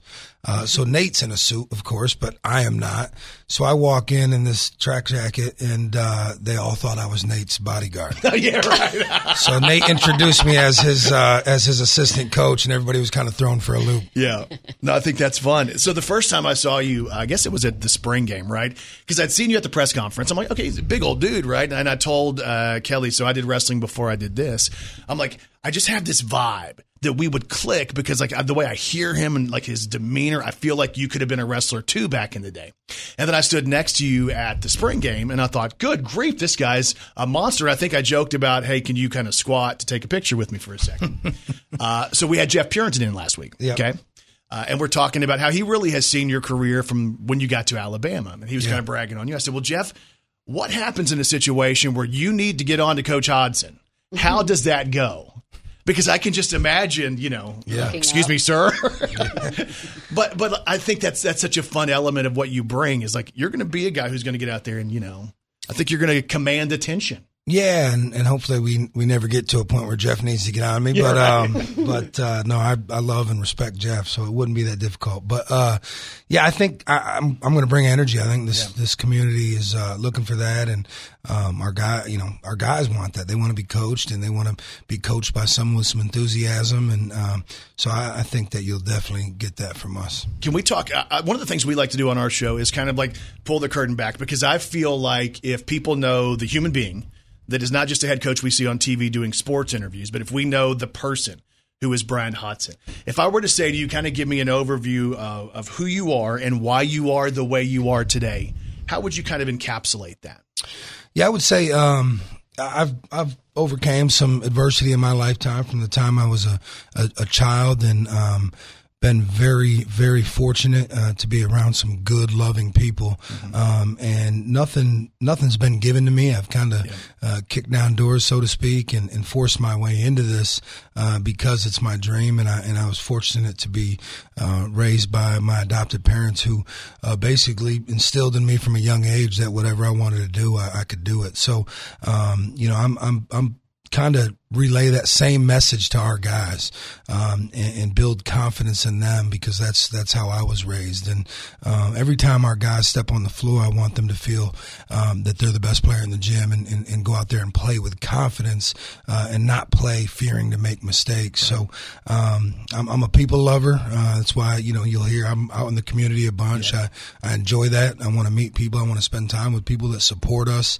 Um, and, so you'll see me out and about a, a bunch. And uh, with with my background, I, I, I love being around children. Um, you know, we're going to do some camps uh, coming up here soon for some foster children in the community, and uh, that's near and dear to my heart. But um, you know, helping helping young men, helping young children is is is is uh, something that I'm really passionate about. When did you end up with your foster parents? I was uh, I was placed into foster care when I was uh, just oh, just under a year old. Oh wow! Uh, and then I was later adopted uh, when I was two, um, and uh, spent my the rest of my childhood and, and uh, with that family. So I was born to a teenage mother, uh, four, 15 when she gave birth to me, uh, 14 when she uh, became pregnant with me, and uh, she tried her best, but some uh, there were some tough circumstances there, and um, which which ended up um, you know me needing a foster home, uh, and so. Uh, but I, I was fortunate to be to be raised by two loving people. I think it takes special special people to bring a child into their home that they did not birth and, and, and raise them as if they and love them as if they did, and and my family did that for me.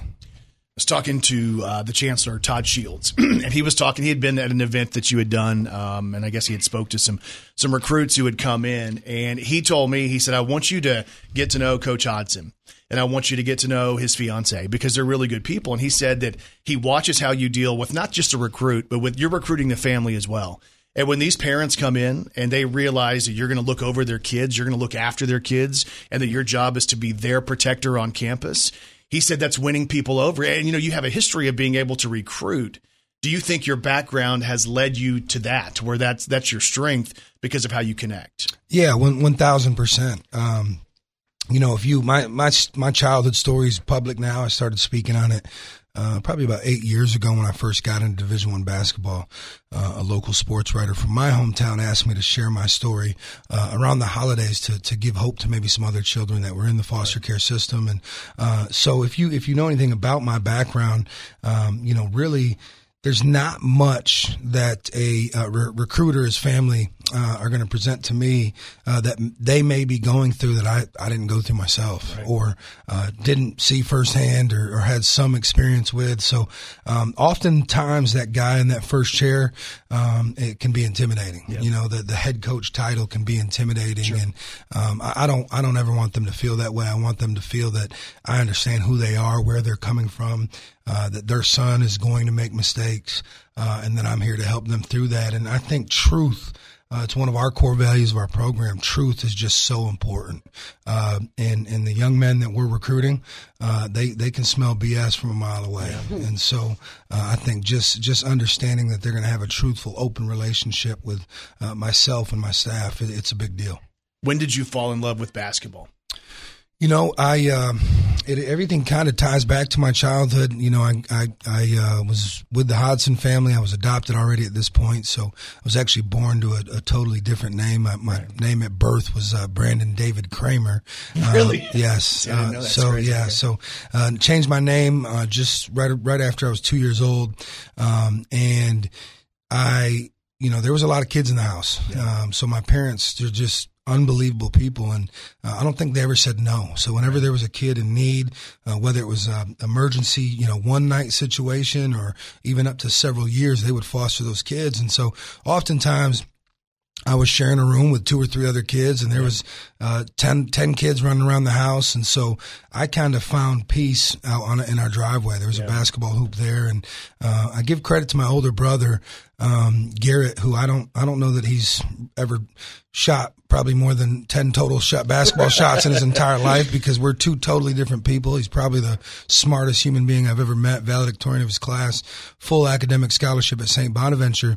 Uh, but I think he, to develop a relationship with me, because there was such a big age gap, uh, he would pick me up on Saturday mornings and take me to St. Bonaventure basketball games uh, and to go and sit there and watch A10 basketball games. I thought those guys were the best players in the world, and I just fell in love with the game.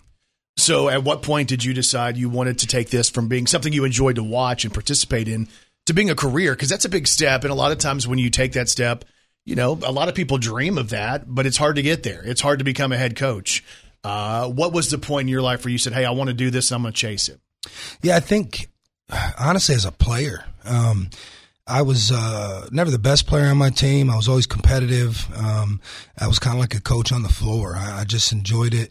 Um, and so as I continued that and, and, and went on to play in college, um, you know, I played junior college for two years uh, in Jamestown, New York, Jamestown Community College. And our assistant coach, we would we would take vans to all of our games back then, and so I would ride shotgun with him and just just pick his brain about the coaching business. And um, and, and man, I just found it so fascinating uh, being able to impact young people uh, and being able to be around the game that I love, but also um, the challenge, the challenge of getting in this business and staying in this business. um, you know, someone, my, one of my assistants gave me a stat the other day, which is kind of crazy. There's, it's, it's harder to become a Division One head coach, numbers wise, percentage wise, than it is to get a guaranteed NBA roster spot. Oh, wow. There's more guaranteed NBA roster spot than roster spots than there are Division One head coaching opportunities, uh, and so just the challenge of uh, and, and the competition is, is something that I love. Coach Bryan Hodgson joins us in studio this morning. I can tell, and I, this might seem weird as two dudes sitting in a room, and Kelly in here is going to listen to me say this. No, it's awkward. I can sense your heart though, like just talking to you, and that's what I wanted people to know. Like I want to suit up. I'm ready Yeah, to play. This Let's ain't just about the freaking numbers and stats and recruits. Like the person that we're talking to, um, you know, charming, nice. The story is going to work. Uh, but you know, so you're at Alabama. Let's let's go through that. Let's get the journey to Arkansas State. Uh, you're doing well at Alabama, recruiting, and you're getting tons of national attention for what you're doing. Uh, the opportunity comes up for Arkansas State. The head coaching job comes open. It's a big deal to leave. It's a big deal to leave something you're comfortable in. What made this one, the Arkansas State job, the right job for you to say, "Hey, Alabama, I'm out. I'm on. I'm gonna try this." Simple answer, uh, short answer is Jeff Purinton. Um, it is tough to leave, and and um, I think again back to my childhood, I don't love change. Yeah. Um, and we had a we had a good thing going at Alabama. We were number one in the country. We won uh, the SEC two out of the last three years, uh, and and and it really I enjoyed it because people told us we couldn't. Yeah. You know, it's a football school. You can't win there in basketball. Well, we did. Um, and so I was enjoying that. Um, I had some other opportunities come up, and, and I wasn't a guy that was in a rush to be a head coach. You know, everybody everybody wants to be the boss, and, and uh, but there's there's stuff that comes with that. That you know, I just I was enjoying uh, being where my feet were, and and and, and I had a great boss in Nate Oates. Uh, but when this job opened uh, and Jeff Purinton called, uh, I was fortunate enough to work. Uh, J- Jeff was our direct supervisor at Alabama, oversaw men's basketball. Um, so I worked with Jeff on a day to day basis, and his passion uh, is a big deal to me. But also, Jeff was in a position at Alabama. Jeff was directly hired by Nick Saban. Right. Um, and you know, I think everybody knows if there's if if if you're uh, if you've got Nick Saban on your side in the state of Alabama, Yeah. uh, you're you're in a good spot. Yeah. So for him to leave that and come here, I knew that this place had to be special. Uh, so as soon as I got that phone call, I kind of dug deep uh, into this university and this community and knew it was something I wanted to be a part of. A bunch of stuff coming up. It's it's really it's go time, right? Like this is exhibitions are right around the corner. The season's right around the corner. It seems like you're still on the road too. Are you still recruiting? Yes, nonstop. Does it ever yes. stop? No, it doesn't. Not if you want to be any good. Um, yeah, we're on the road quite a bit and, and practice every day, and it's just uh, finding a balance of uh, of you know uh, spending enough time with our guys here Yeah. while also making sure that we keep players coming in here. So the first exhibition game is going to happen October the 25th. It's a Wednesday, uh, and, and that's a big deal for you. And I want to talk about the importance of exhibition games in a second. Uh, you guys just made the big announcement that uh, you're going to be playing UCA as an exhibition game, which is going to be a fundraiser for Wynne Relief and Recovery. I know you guys sent people down there as soon as that happened back in March. Uh, tell me the importance of exhibition games. Is it because you haven't had the chance to get these guys suited up against other people? Is that why that's important? Is this do you judge the team based on this, or how does that look?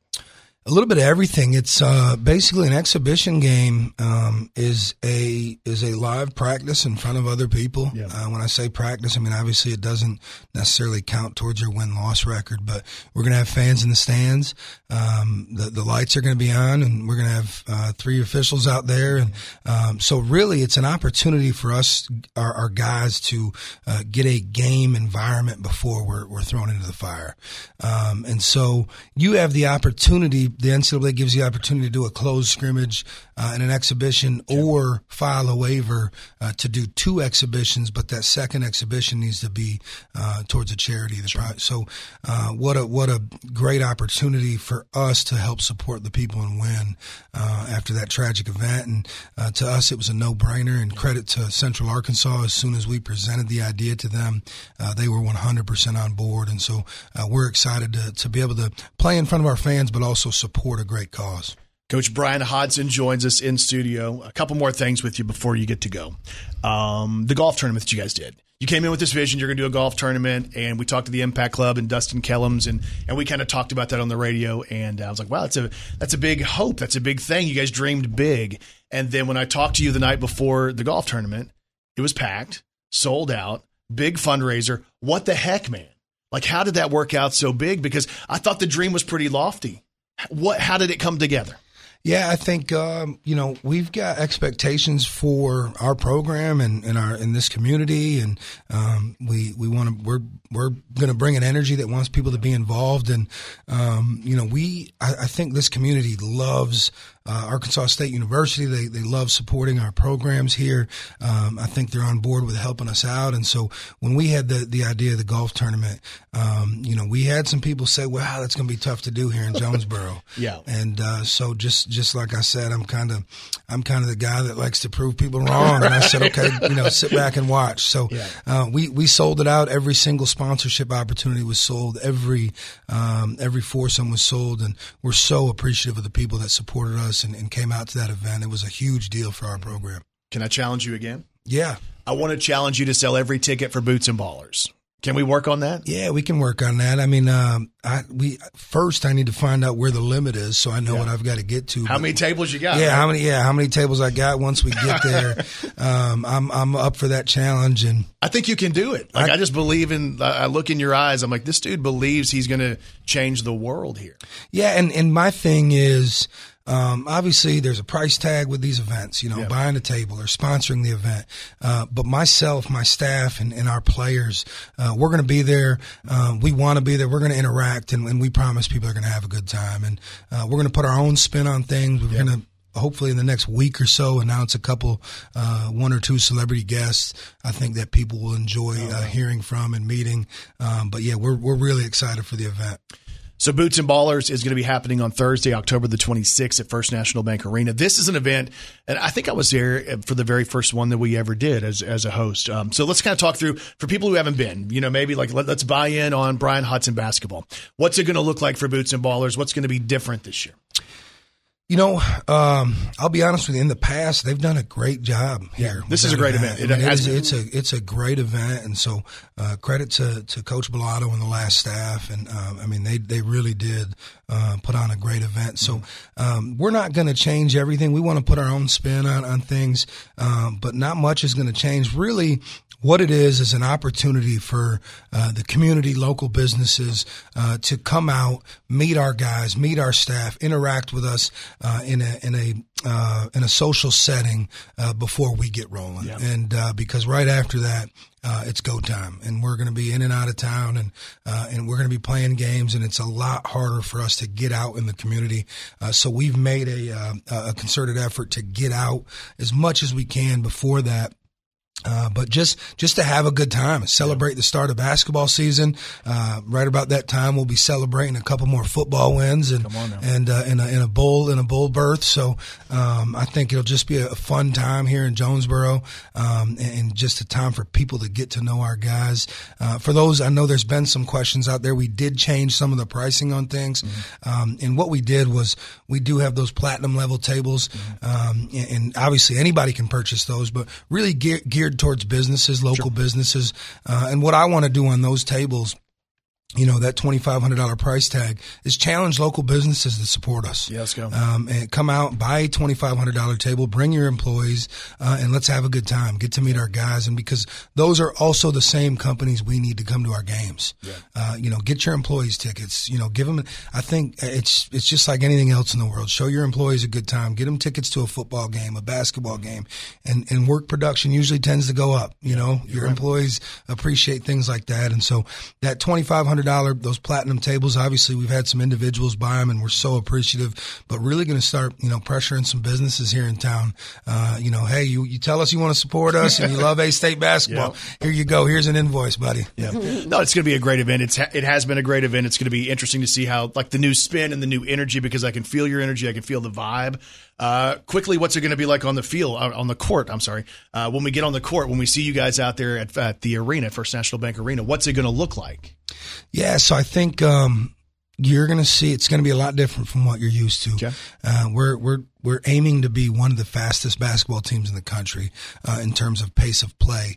Uh, but with that, um, you know, I, I always tell our guys you can play really fast and you can also lose really fast. Uh, so we want to play fast but play efficient basketball. Uh, we're big on numbers and analytics. Um, so we, you know, that's something that I, I learned and, and I'm bringing with me from Nate Oates. So we study the game. We really spend time uh, breaking everything down and teaching our guys uh, expected shot values and where we need to be getting our shots from, even though we're playing this fast. And they're they're adjusting very well. I mean, kids want to play fast. I mean, you watch, you turn the NBA on. That's that's how the game's played in the NBA. Uh, and so I think you can you'll, you'll can expect to see uh, a team that's going to get up and down at a, at a good clip. AStateRedWolves.com to find out more about basketball, to find out more about the exhibition games, about boots and ballers, about season tickets, single game tickets, all that different stuff. Uh, my wife did have one question she wanted me to ask you. Let's hear it. She just wanted to know if your fiance was here. My fiance, she's she's at the house. I mean, she could probably jog here in about eight minutes. But uh, so uh, my fiance, we're we're we're, uh, we're expecting a baby. We're expecting a son on on uh, January seventeenth. Right Oh, now is our due date. Yes, That's quicker than I thought. Yes, yes, yes. We uh, we did everything all at once. Got engaged, moved to Jonesboro, and have a have a boy on the way. Um, so uh, she is. You want uh, a challenge, right? You're going to yeah, do it all. yeah. We're gonna do it all, and uh, so, um, but no, she's she. Uh, we do need to get her in here in studio She's sometime. and- beautiful. Thank She's you. absolutely That, that's beautiful. definitely uh, people talk about my recruiting. That's my number one recruit for sure. Um, and so I, I think I've heard more. Um, you know, you've outkicked your coverage than anything else around here. I'm like, hey, thanks, I appreciate Yeah, it. Go you know. away, right? Yeah. Uh, no, but so like my wife, uh, Brandon hears that all the Oh, time. I hear it all the time too. Uh, but my wife literally, she's like, I saw Hodgson's fiance. I guess you guys were walking somewhere at football at a, at a game. And my wife isn't going to stop random people. She just doesn't do that. She's like, I stopped her and told her, I think you might be the most gorgeous person I've ever seen in person. So, Yep. congratulations. Well, thank you that. very much. Yeah, I know she'll appreciate that. All right, one more thing. You, you have one minute?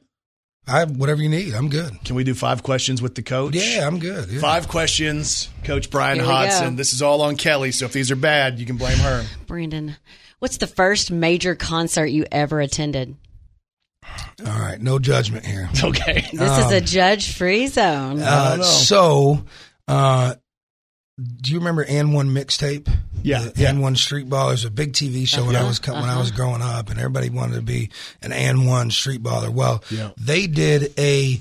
Uh, a deal in Cleveland uh, where they did uh, they had the AND1 mixtape basketball game there and an open run right outside. Back then it was uh, I believe it was called the Gund Arena. Now it's Quicken Loans Arena. Yep. Uh, but at halftime of that, Bone Thugs-n-Harmony. Come on. And yes, and man, I was fired up. Now we, I think we listened to Bone Thugs all the way from uh, down down the ninety, all the way to Cleveland All for two and a right. half hours. That's a good one. All right. What is your favorite hobby that has nothing to do with basketball?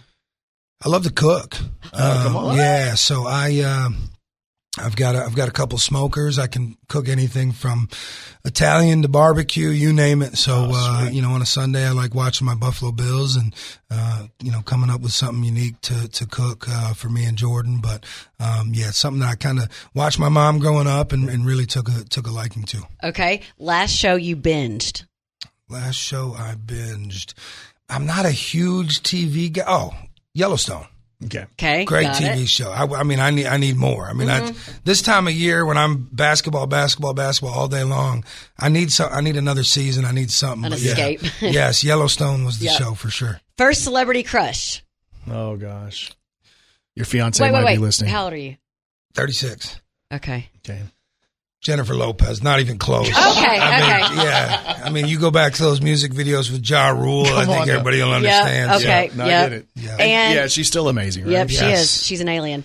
And if we were able to look through your contacts on your Oh, phone, geez, who not the this. most famous person's number you have? Oh man. We've had the best answers. No pressure. Don't screw it up.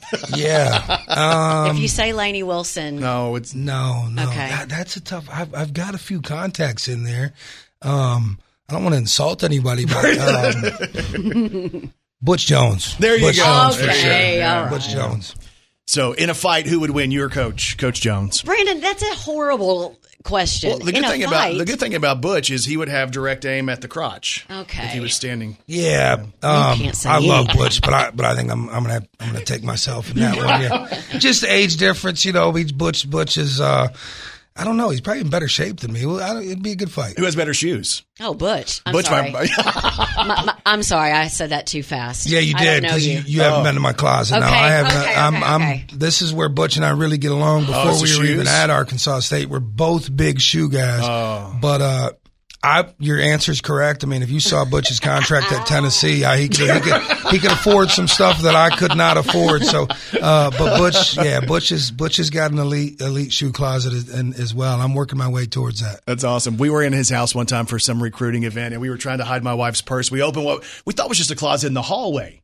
It was a whole closet It of like- shoes on display, and it was so ridiculous. Yeah, I've got something similar. We'll we'll have Okay. you over. Okay. We'll have you over sometime. He's got, you know, he's got a unique. He's got the designer stuff to, Mm-hmm. to the sneakers. I'm more of a uh, sneakerhead. I've got I've got pretty much any Jordan you can think of, and some real uh, limited stuff so that that some athlete friends of mine have sent me. But I'm also a big shoe guy. Okay, that's so. I have a 14 year old son. He would love to come look at that. Yeah, bring him by. Bring him by. Coach Bryan Hodgson joins us in studio. As Kelly said, we're going to want to run through walls for you. Yeah. Um, just great to have you in. We knew, we thought we would click, and uh, we just appreciate you coming in. Yeah, we know we took a lot of time. Hey, anytime. I'm, it's right on the way to work, so you let me know. I'll stop in. There you go. A-StateRedWolves.com to find out more about A-State basketball and get your tickets for the exhibitions and Boots and Baller. Ladies and gentlemen, this is the KFIN Breakfast Club. Hey, welcome back, everybody. Powered by Families Inc. We'll get back to the show. Now back to Brandon Baxter and Kelly Perry.